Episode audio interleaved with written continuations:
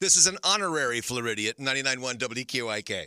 This happened recently on on Australian news show. They're uh, doing this segment about police dogs, which is very nice, you know. So they're doing this story about it, and then for some reason, the end of the clip, they, you see three people next to an upside down cross, with one saying "Hail Satan." Whoa! Like, what is that? How'd that slip in there? I don't know. Somehow, a clip of a satanic ritual got into the story about police dogs.